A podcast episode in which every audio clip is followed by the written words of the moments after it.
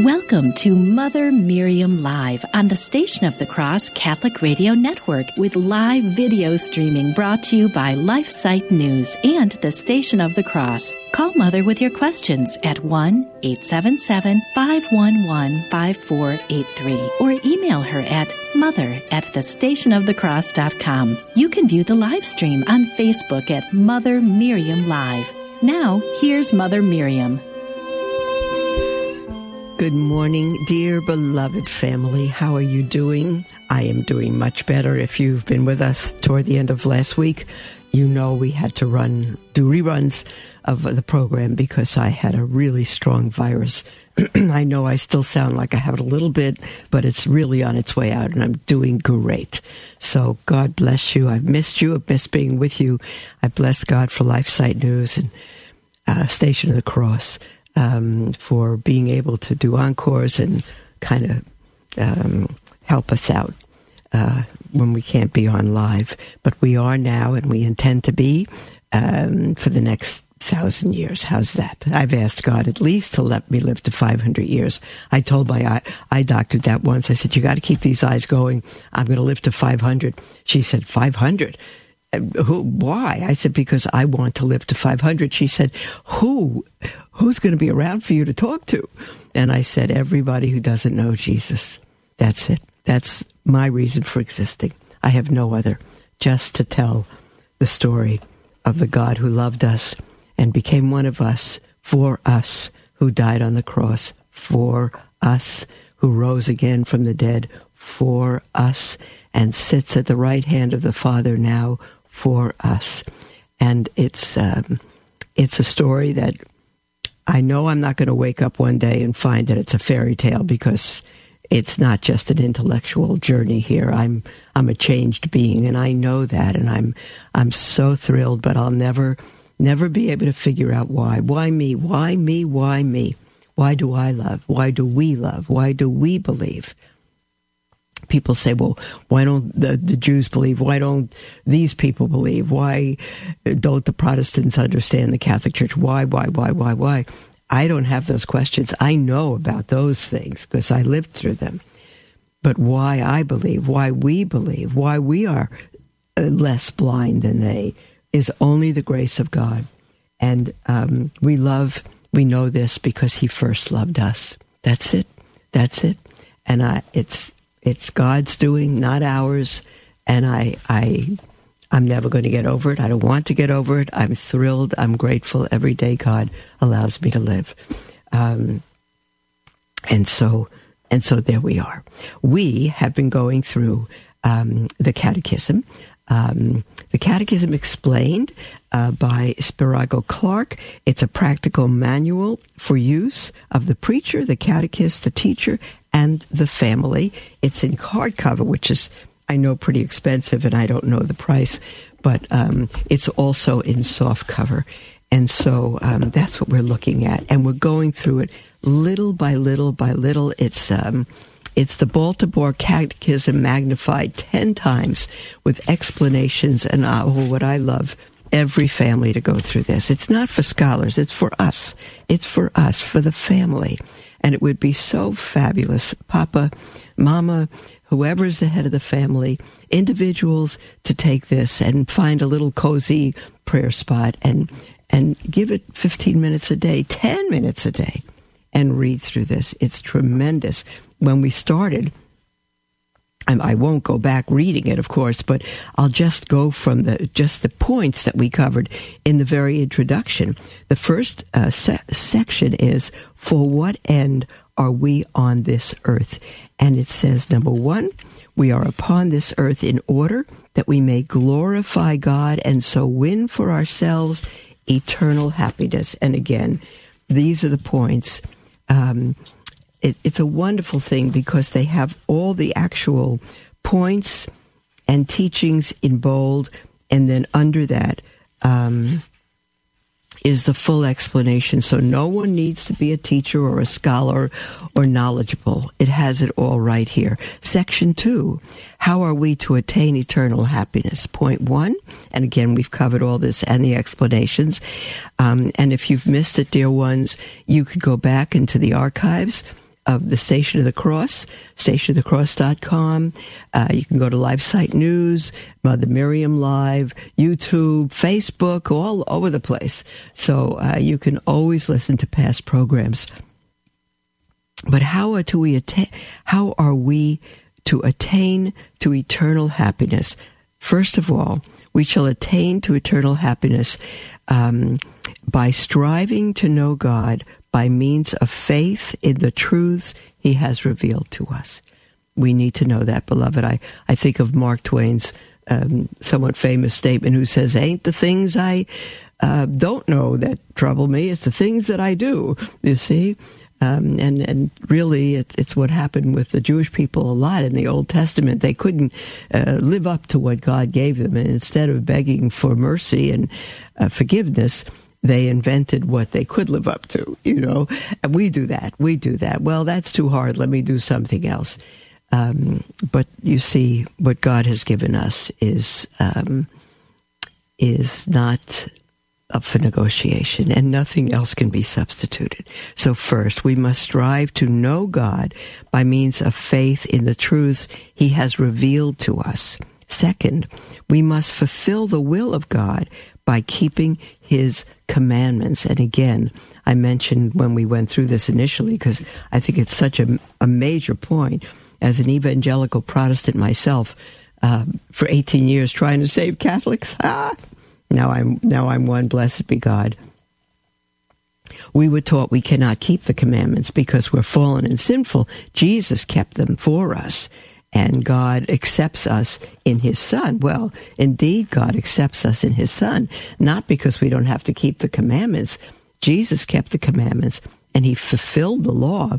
Um, we don't keep the Old Testament law that God gave to the Jewish people alone of uh, what to eat, what not to eat, the Sabbath, uh, uh, the clothing, the customs. We don't keep that, but we keep the moral law, which is the Ten Commandments, which is the law of God written on my heart, on our hearts. And so it's not that Jesus kept it so that we don't have to, or that we can't. Indeed, He kept it and sent the Holy Spirit. He and the Father poured the Holy Spirit into our hearts at baptism so that we can keep them, and we are accountable for that. Yes. Point three, we must therefore avail ourselves of the means of grace of which the chief means are Holy Mass, the sacraments, and prayer. Now, we won't go through that now because we're really repeating. So, section three is titled, Can We Attain Perfect Happiness on Earth? Now, there's a question. Can we attain perfect happiness on earth? What would you say? Before I read the answer, what would you say? Uh, if, if you, I think you probably said no. I would say no. Let's see what this says. Why? Because our hearts, St. Augustine said, are made for heaven, and they are made for thee, O Lord, and they are restless until they find themselves in thee. Now, we can find ourselves in him, but we're not perfect yet, and we're not home yet. So this answer here is earthly goods, such as riches, honor, pleasure, cannot by themselves make us happy, for they cannot satisfy our soul.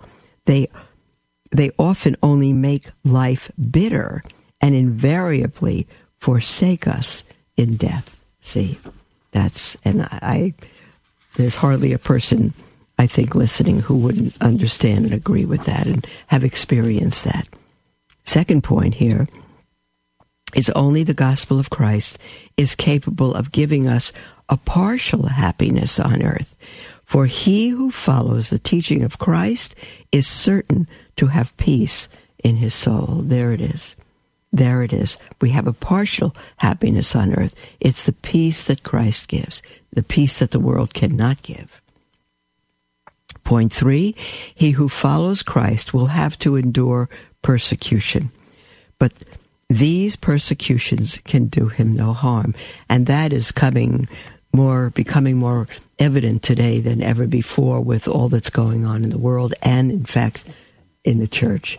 It's it's tragic on both ends, but we under we, we see persecution all around us, left and right, and I I don't know that we personally are going to escape it, dear ones.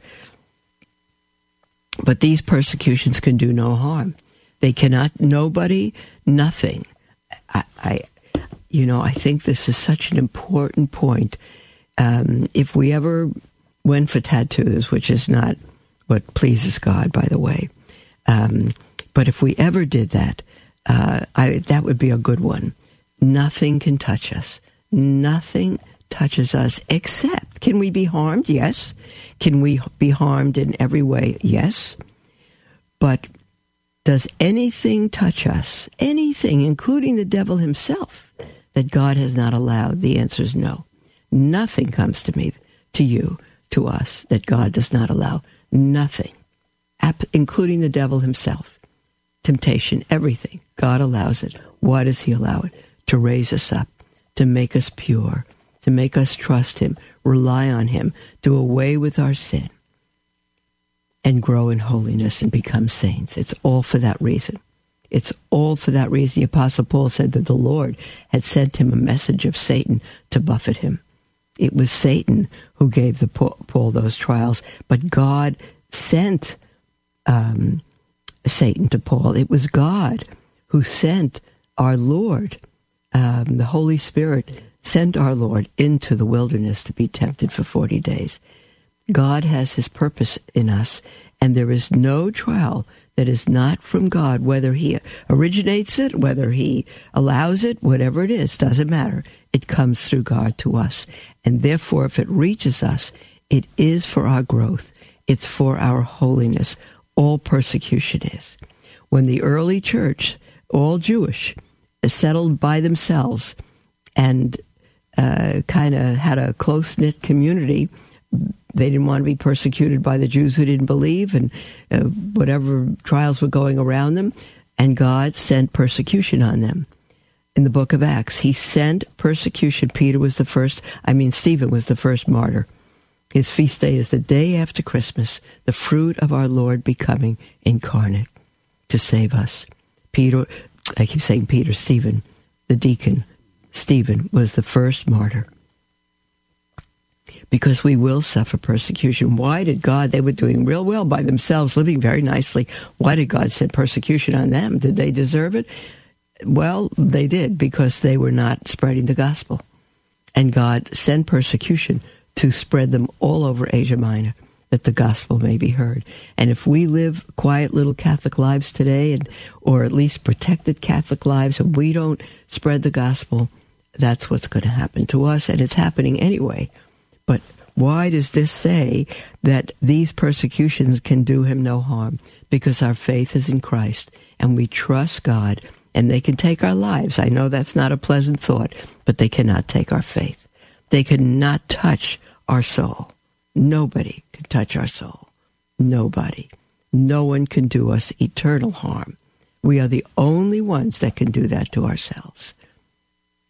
And the final point, four, is hence perfect happiness is impossible on earth, for no man can entirely avoid suffering. So you see, even though we love God, we could love him through trials, we can love him through suffering. In fact, that's really a consolation to us because when we love him through suffering, it's an affirmation of our faith. We know we love him. When Abraham said yes to God to sacrifice his son Isaac, and he put Isaac, his only son, the son of promise, the son through whom the Messiah would come, and he put him on the wood. And Isaac said, Yitzchak, in Hebrew, Isaac said to his dad, he was probably 14, 15 years old, uh, Papa, we have the wood, we have the fire, we have everything. Where's the sacrifice? And Abraham knew that Isaac himself would be the sacrifice. But all Abraham said was, God will provide. God will provide.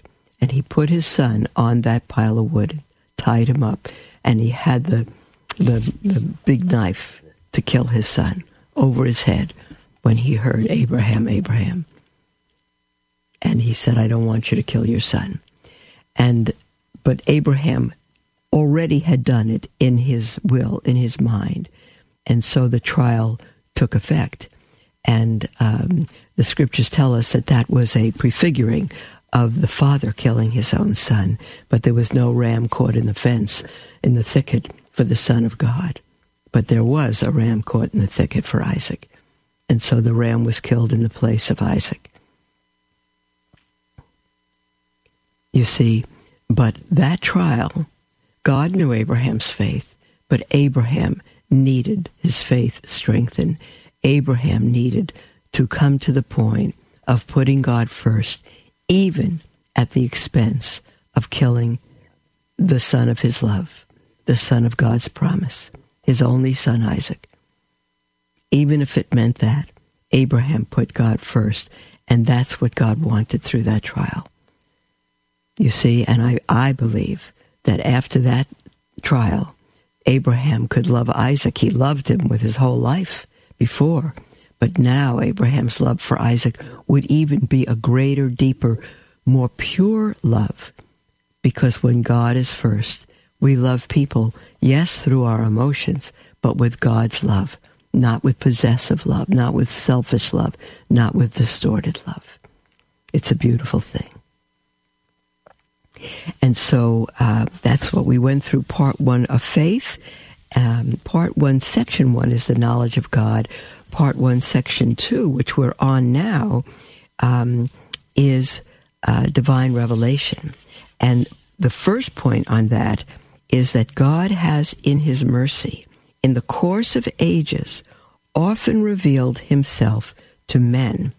Um, We've gotten through one page of this so far, but it's been over a week. So let me just reread that page. And um, when the break comes, we'll stop and we'll continue tomorrow and we'll take your calls and your texts and your emails. So on this section of divine revelation, it says, if anyone stands in a room behind a gauze curtain, he perceives all those who are passing in the street and they see him not. But if he makes himself known by speaking, the passers-by are able to recognize him. Such is our relation to God. He sees us, but conceals himself from our eyes. Yet he has in many ways made himself known to men, to Abraham, to Moses in the burning bush, to the Israelites on Mount Sinai, etc.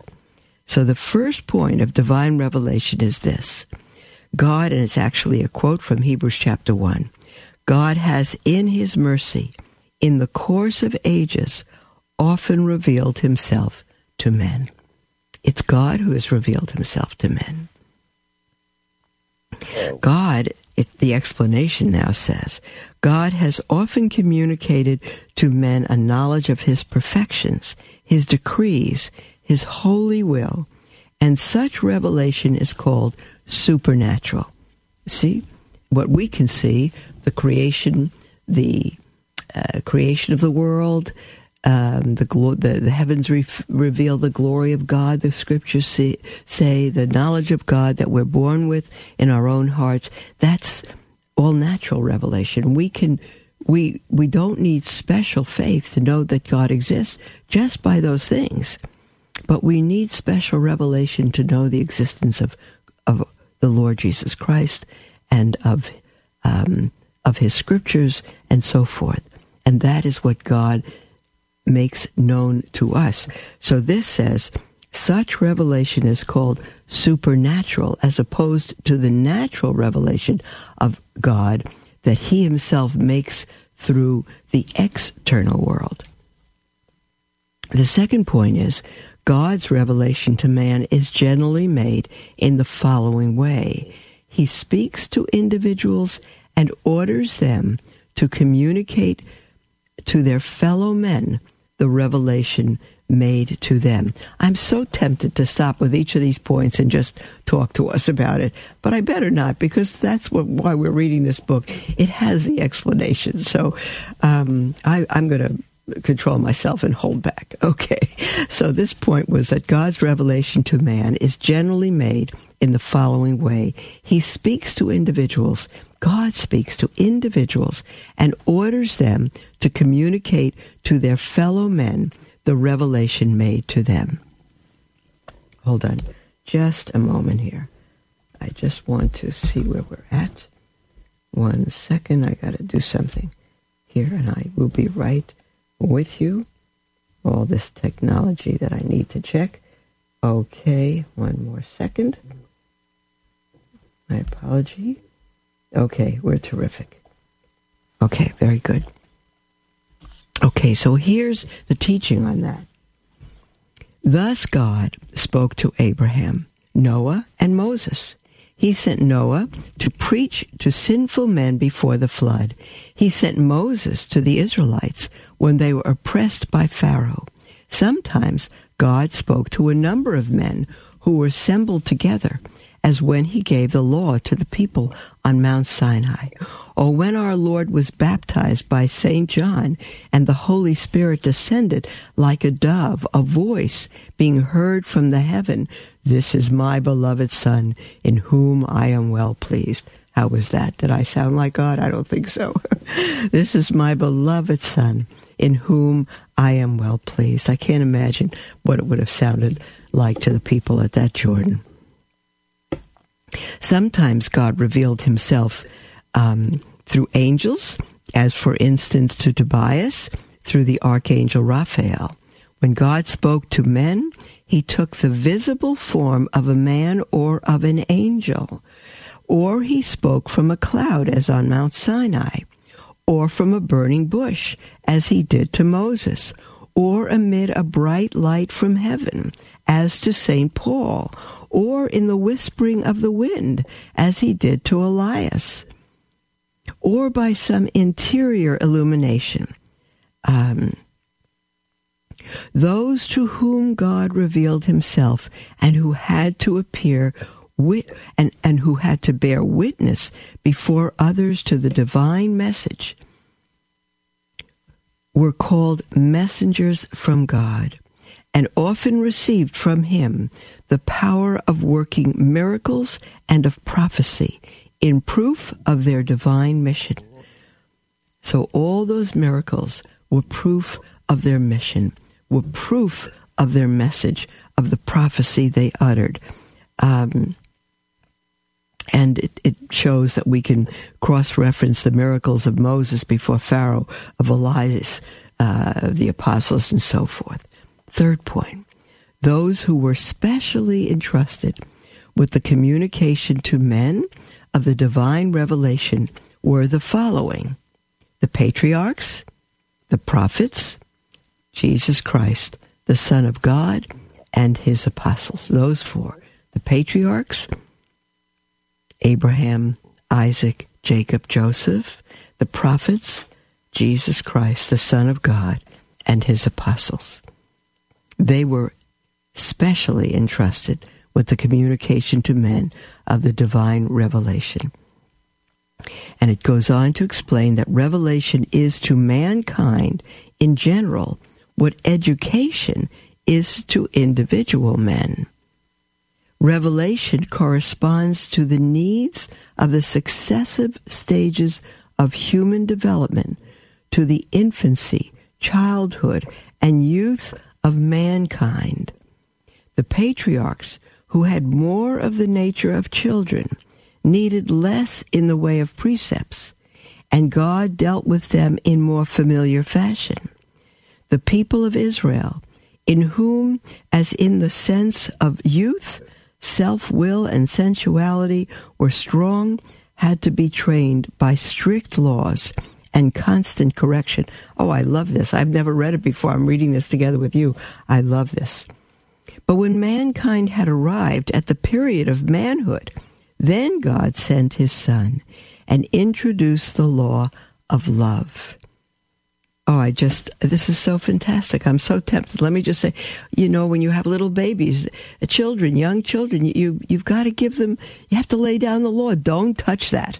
Don't cross the street. Don't do this. Don't do that. You need to be strict rules with them for the sake of their, their lives so they don't kill themselves. But when they mature, you don't need to do that because they begin to understand love and they begin to understand the principles now behind those rules, that it was for their benefit.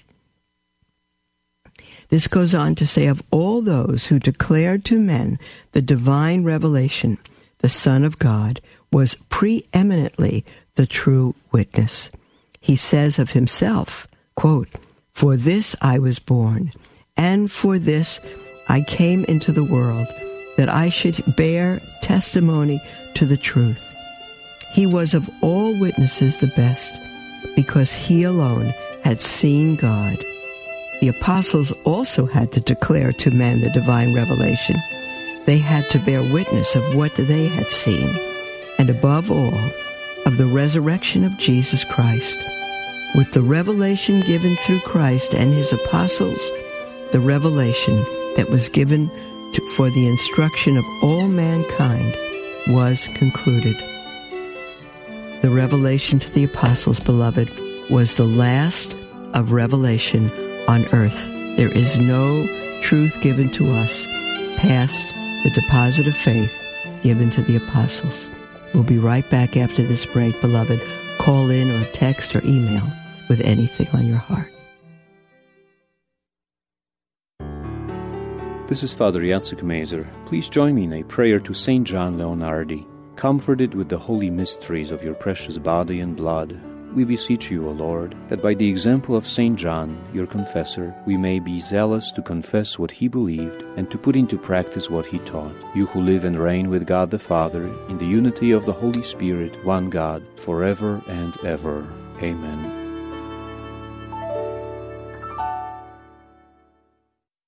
LifeSite News is an international news agency devoted to defending life and family and restoring Christian culture. We aim to educate and activate our readers with the information they need to fight the most crucial battles of our day in their churches, workplaces, and families. Our motto is Caritas in Veritate, love in truth. We firmly believe that promoting the truth is an act of love, however hard it is to hear. Over the last 20 years, we have built a reputation for uncompromising reporting no matter the cost.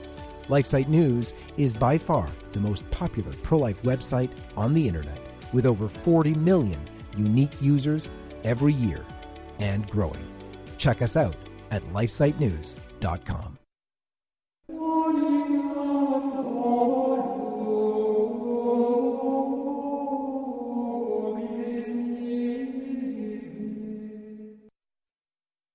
The Station of the Cross offers online tutorials to help you get the most out of your iCatholic radio app. You'll be introduced to our latest features and the opportunities available for not only listening to our live stream, but also to a variety of podcasts of our shows, prayers, and special presentations. For these tutorials and more, click on the iCatholic Radio link located on the station's page of our website, thestationofthecross.com.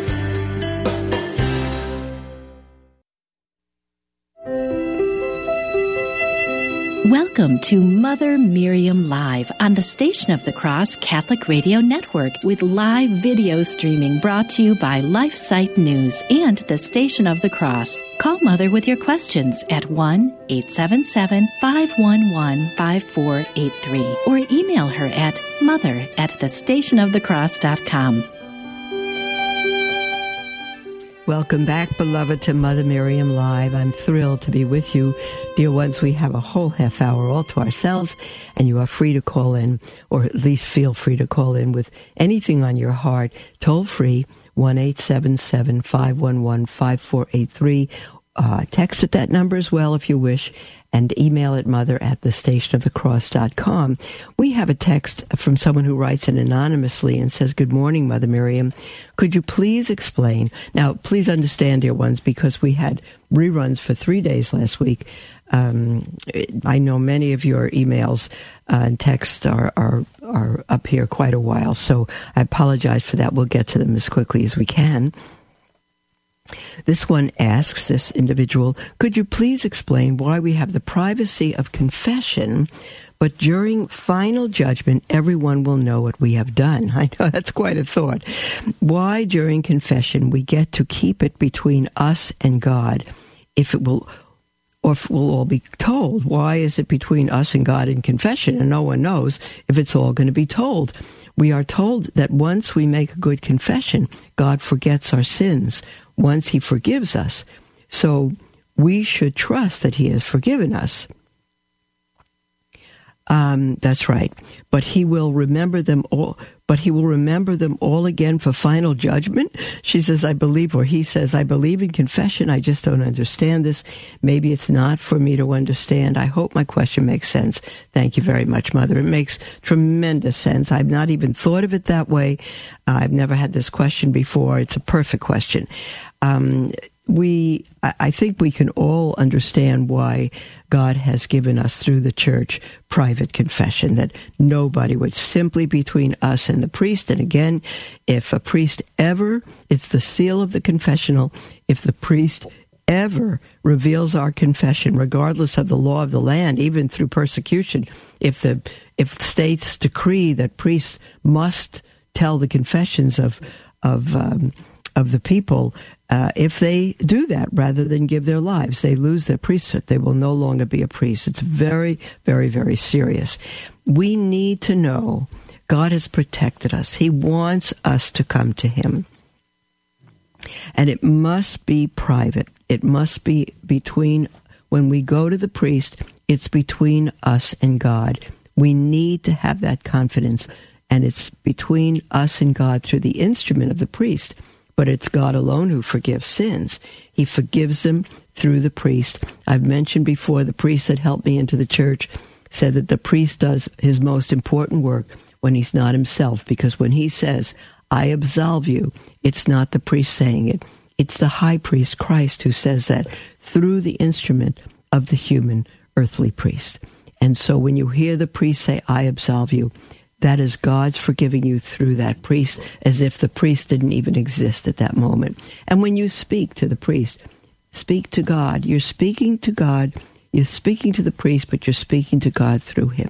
So God wants us to be uh, have the freedom to know that it's very private between us and the priest. That that stops a lot of problems. It certainly stops scandal and tempting others and and others who don't have the maturity, understanding what to do with our sins and all of that. But it also primarily um, uh, enables us to go to confession, to come to God. And, and we don't need to be shamed before the world, and we don't want to keep it a secret because the whole world's going to know. But we have the freedom to speak to God who alone forgives our sins and who alone died for our sins, a merciful Lord. So that we understand. And at the particular judgment, we will be judged individually, again privately, for the works we have done for God and what is going to burn up as wood, hay, and stubble. Those works, not for our sins that are forgiven, but the works that uh, don't count for eternity. At the final judgment, you're right. All of our sins, everything we have done is going to be put before the entire world. Everything everyone has done. It's not that we shouldn't trust. We are forgiven. Whatever's put before the whole world are forgiven sins of those who are in heaven and unforgiven sins of those who are in hell. Um, what we've done is put before the whole world. And I think I don't fully understand this myself. I don't know if I've read much on it. And it seems to me that maybe no one fully understands what will occur at the last judgment. But we do know that our sins will be exposed before the whole world. Not to shame us, but to show that, and again, they're already forgiven or not, that doesn't uh, change. But the primary reason is to show the righteousness and the justice of God. That's what it is.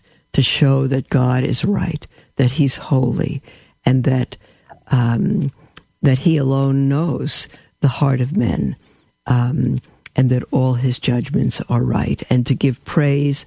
And at that point, um, we will be more concerned with praising God uh, for His goodness. If we're in heaven, we'll know more than ever we don't deserve it. If we're in hell, um, we will probably um, despise heaven more than ever. So um, that's that's I think the best I can do right now. Um, go to Catholic.com and uh, type in in their question box or EWTN, the Last Judgment, and ask your question. You might get other perspectives there, but but that Last Judgment, where everything will be exposed, including every word we've spoken, will will um, uh, will be for the glory of God. Um, that's what it'll be.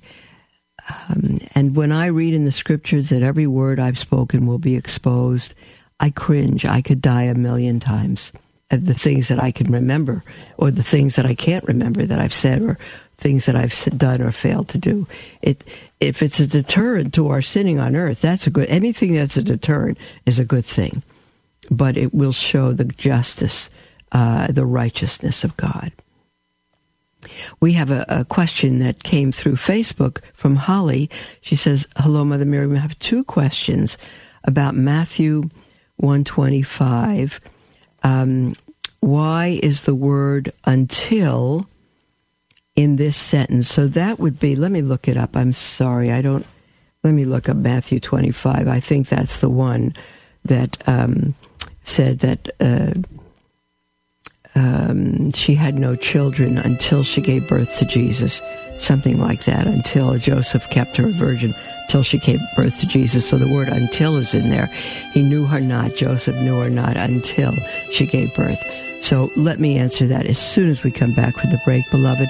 And feel free again to call in or text toll free 1 877 511 5483 or email at uh, mother at the station of the cross.com. We'll be right back.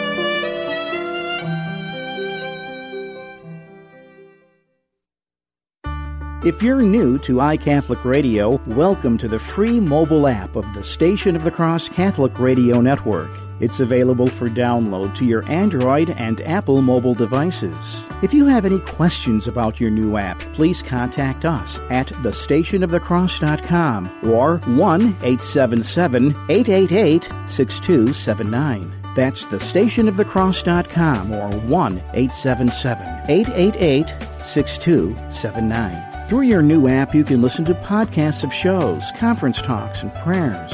View our programming grid, call us directly, and check out our mobile website. You can even learn how you can promote iCatholic Radio in your community. Connect with us through social media and financially support the programming you love. That's all available on your iCatholic Radio mobile app. Thank you for joining our iCatholic Radio family, proclaiming the fullness of truth with clarity and charity. We stand at a crossroads in history. We can stand up for life, family, and a Christian culture, or we can stand idly by while the fabric of society becomes fundamentally anti life, anti family, and anti Christian, slowly leading to its own demise. LifeSite News is the leading defender of life, family, and Christian culture. Through our news reporting, we seek to educate readers with information and zeal they need to fight the most crucial battles of our day and we need your help to continue that mission. You can support LifeSite News by following our social media pages on Facebook, Twitter, and Instagram. Another way to support LifeSite is to prayerfully consider becoming a Sustain Life monthly donor to help us continue to save lives in the culture. To donate, visit give.lifesitenews.com forward slash sustain life. Our staff of over 40 and millions of future generations thank you for helping to save the culture.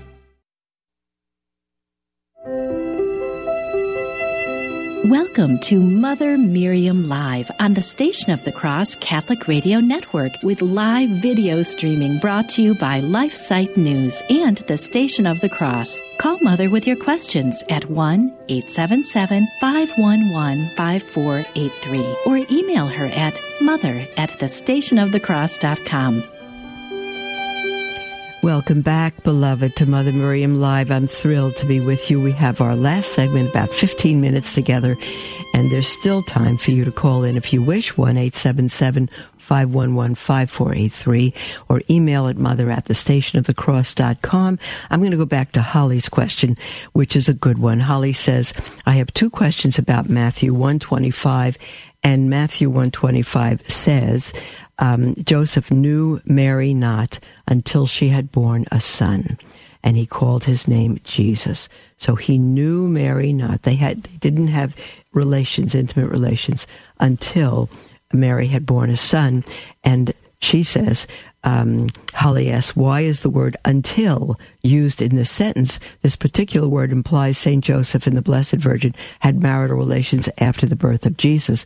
And further, the Lord Jesus potentially had siblings, and more that the doctrine regarding the perpetual virginity of our Blessed Mother is false. She says, I have read three translations, including Douay-Rheims, and they all use this word. So now I want to know, how does this read in the Aramaic and Greek? Thank you, Holly. Holly, it reads in the Aramaic and the Greek the same way it reads in the Douay-Rheims and in English. The word is until. It is the correct word. When we think of until today in our current usage, we often mean therefore it happened after.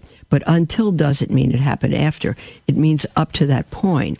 In the Old Testament, there's a story about one of David's wives, Michal, M I C H E L, and she um, came against David in his joy in dancing before the tabernacle. And God punished Michal and said that she was childless until the day of her death. She was without child until the day of her death. Well, obviously, she didn't have children after her death. It's just up to that point. It's exactly the meaning of until in in uh, the Gospel of Matthew that he kept her. Uh, let me get the exact words here. Um, he knew her not. Joseph knew her not. I think it's a beautiful way of saying they didn't have intimate relations. I wish we'd use that language today. Joseph knew her not until she had born a son. But it does not mean that they had relations after Jesus was born. It means that he they didn't have relations. Period. Um, and uh, so, number one, he wasn't the father of Jesus, uh, the natural father of Jesus. And yes, um, uh, Mary remained a virgin after, uh, and her perpetual virginity is a dogma of the church. Mary remained a virgin the rest of her life and had no more children. Jesus did not have more siblings. So um, you've got it right, uh, Holly, following through the logic of it. But uh, the word until means until. We have a question from Maria. Mother, what is the name of the catechism you recommend? And you probably got that again ready this morning, Maria. I mentioned it again. It's the Catechism Explained, an exhaustive explanation of the Catholic religion by Spirago Clarke. Uh, and again, a practical manual for use of the preacher, the catechist, the teacher, and the family. It's published by TAN, by the way, T A N and you'd be able to get a copy of it. It's still published, uh, hardcover and softcover. We have an email from someone who writes in anonymously and said, I discovered your show last week and cannot stop listening. You're an amazing and wise woman. God bless you. Oh, what a beautiful uh, encouragement to hear, dear one. Thank you. Um, she or he, anonymous, writes, I wanted to selfishly ask for your prayers. That's not selfish. That's wonderful. I'm going to Mass for the first time this Sunday, and I'm a bit scared. I'm a young woman who has been raised Protestant her whole life, and I have always felt a hole in my heart and a lack of knowledge about the Lord. This month, I have seen and felt God working in my life, and I'm eagerly looking for Him. I don't know if I will find Him in the Roman Catholic Church, but after listening to many testimonies from converts to the Catholic faith, I am curious to say the least. It's truly wonderful. And I'm, um, I will pray for you, dear one. I will ask uh, our listeners to pray for you. And I'm going to pray since you're going, to, oh, you know what? This Sunday would have been already passed, I'm sure. You probably wrote this a week or so ago. Um, I'd be interested to know how your experience was, if you could write in again or call in again, because there's you may have discovered so many different uh, churches, and there's two main forms of mass right now. What's called the Novus Ordo, which is the new order of mass that followed Vatican II, and the um, what is called the extraordinary uh, uh, extraordinary form, which is the Tridentine Mass uh, that followed. Uh, this is uh, that follows the Catechism we're using actually, um, and it is the Mass uh, up to Vatican II for the first fifteen hundred years or so of the Church. So. Um, you uh, or more. So uh, there's there's one is all mostly in Latin. The other is not. Um, you can in the Novus Order you're going to find Novus Order, Novus Ordo, the new order, um, which is the majority of parishes today. Um, some you will find quite reverent. Some you will find. Um, uh, really awful. I you know my brother was looking into the Catholic Church, he went into the first mass he ever went to, and it was a clown mass, literally clowns. Uh, the priest dressed as a clown. So um, I, I'm going to pray that God leads you to to the mass. He would have you uh, discover the full truth and beauty of the mass.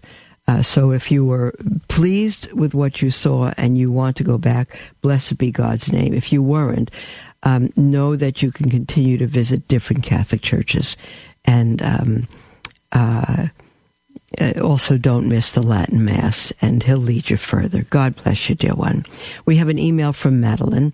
And let me also suggest if you've listened to many converts, you might have read already many books, but I would suggest Home Sweet Home by Scott Hahn, Scott and Kimberly Hahn, H A H N, Home Sweet Home, Presbyterian minister who became Catholic and his wife. Um, and another book called um, Surprised by Grace. No, Surprised by Joy. That's. Uh, oh, I'm forgetting now, isn't that? Um, Surprised by Truth, that's what it is. Patrick Madrid, Surprised by Truth. There's three or four of the volumes. The first volume is 11 evangelical ministers who became Catholic. That book really uh, had a good uh, assistance to my coming into the church, answers many, many things. So, uh, many resources, dear one. We have an email from Madeline who writes Dear Mother, Thank you so much for answering my email on your show. You advised me to read books by Alice von Hildebrand on modesty. Absolutely. I found and am reading her book called The Privilege of Being a Woman. That's excellent. The Privilege of Being a Woman. Are there other books by her that you would recommend in particular? Thank you and God bless you. You know what? I, yes, there's one that's called, um, that she wrote to a new bride, and I I don't know if that's it could be the title, uh, letters to a new bride, something like that. It's a beautiful book. Letters to a New Bride, all by Alice von Hildebrand, speaking to women who are engaged or who have just married to um, what to expect from marriage, how to begin their marriage, how to prepare, all of that's wonderful. Um, outside of that, uh, Madeline, I would look up uh, books by, type the last name in, um, von Hildebrand, because it may be a book by Alice and Dietrich, her husband von Hildebrand. She may have read um, oh, very good. Someone, uh, our dear engineer, just gave me the title. Letters of that book, Letters to a Young Bride. God bless you, Elijah. Letters to a Young Bride is the na- title of that book. I have it. I've read it. I've given it to people. Um, but type in Alice and Dietrich von Hildebrand because uh, Dietrich von Hildebrand is no longer alive, but is a saint. He's not sainted in the church, but he was a consultant to Pope Pius XII and a fantastic writer. And there are books on marriage, on um, um, on the whole pro life matter. uh, Liturgy and Personality is one book of Dietrich von Hildebrand that greatly helped me into the church. Anything that von Hildebrands have written, Alice or Dietrich, is very worth reading. Okay, we're going to go to Cheryl in New York City. Um, Cheryl says, Dear sweet Mother Miriam, how dear. Cheryl, thank you. I have recently come into the Christian faith. Yay! With the grace of the Virgin Mary. Welcome, welcome, welcome. Isn't our mother wonderful? Our Jewish mother, Mary? She says, I can hardly believe how grand her blessing has been. And every day is another opportunity to look forward to the unfolding of my relationship with her and Jesus Christ. Oh, how beautiful that is. How beautiful. She says, Mother, I must now go to confession, and I don't know where to begin. It has been a lifetime. Oh, since my last confession. Where do I begin, Mother? My heart is heavy. I must unburden to the priest, but how to proceed? I have seen my sins, and they are scary. I want so much to begin my life anew. Thank you, Mother. Oh, Cheryl, I'm I'm so sorry if I'm a week or two late on this for you. But basically just say it to the priest. Remember you're speaking to the high priest Jesus through that priest. And your confession and the response of the priest does not depend on the priest. It is Christ through that priest. It is his compassion. It is his love. Not to worry. Just go to the priest and say, It's been a hundred years, whatever it is, since my last confession, Father. And I don't know where to begin. Just say that. I have nowhere to begin. Say what you've said here. I, I seen my sins and they're scary. I'm sure there are many I don't even remember. Uh, I don't even know where to begin. And he'll help you. He'll say, he'll, he'll probably say, don't worry about anything. Don't worry about remembering everything. Just say what comes to mind. Don't worry about it. And the fact is, you do that. And I want to convince you, to assure you that there is nothing new under the sun. You will not be able to tell the priest something he hasn't heard. You will not. You will not. Uh, my goodness, you will not. Uh, trust me. You say, well, this is this is quite this one. I, I bet he hasn't heard. Well, I I would. You might lose that bet. But even if he hasn't heard it, he'll hear it again. And the fact is that a priest can help us Jesus knows it. God knows it. The human priest may not have heard it before, but God knows it. God knows it before we confess. The confession is to help free us, to, to help free us through our humility and confession, through our love, through our trust of God. It'll make us new. And then when he says, I absolve you and gives you whatever the penance is, the penance is from God through that priest don't worry about how much the priest has understood, his maturity, his compassion. Don't worry about that. The the the uh, penance is from God who loves you more than you can imagine. So I know it can be embarrassing. I understand that. Truly, I do. But just tell him. Uh, if, if you said to God, Lord, I did this and I did this, well, it, it may be terrible to think of that you did it, that you're saying it, but you're saying it to God, and He'd say, Sweetheart, my daughter, my daughter, I know that. I just want you to know it because I want you to be free, and I want to empower you to live a holy life. And that's what happens at the confessional. So just tell the priest if you're struggling, and then what you don't remember, say to him, and I, I, don't remember, but it, it's years and years of sin and I, I, I don't remember so many things I've done, but I'm sorry for them. And the priest will forgive you. Eh, God will forgive you through the priest. I absolve you for all your sins. The hundred you can't remember. You're forgiven. You're absolved. And the, the good thing is, if you remember them along the way, you leave the confession and you say, Oh, I didn't tell him about that.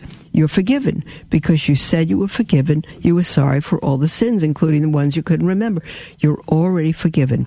But if it comes to you, it's a good thing for you to say it at your next confession.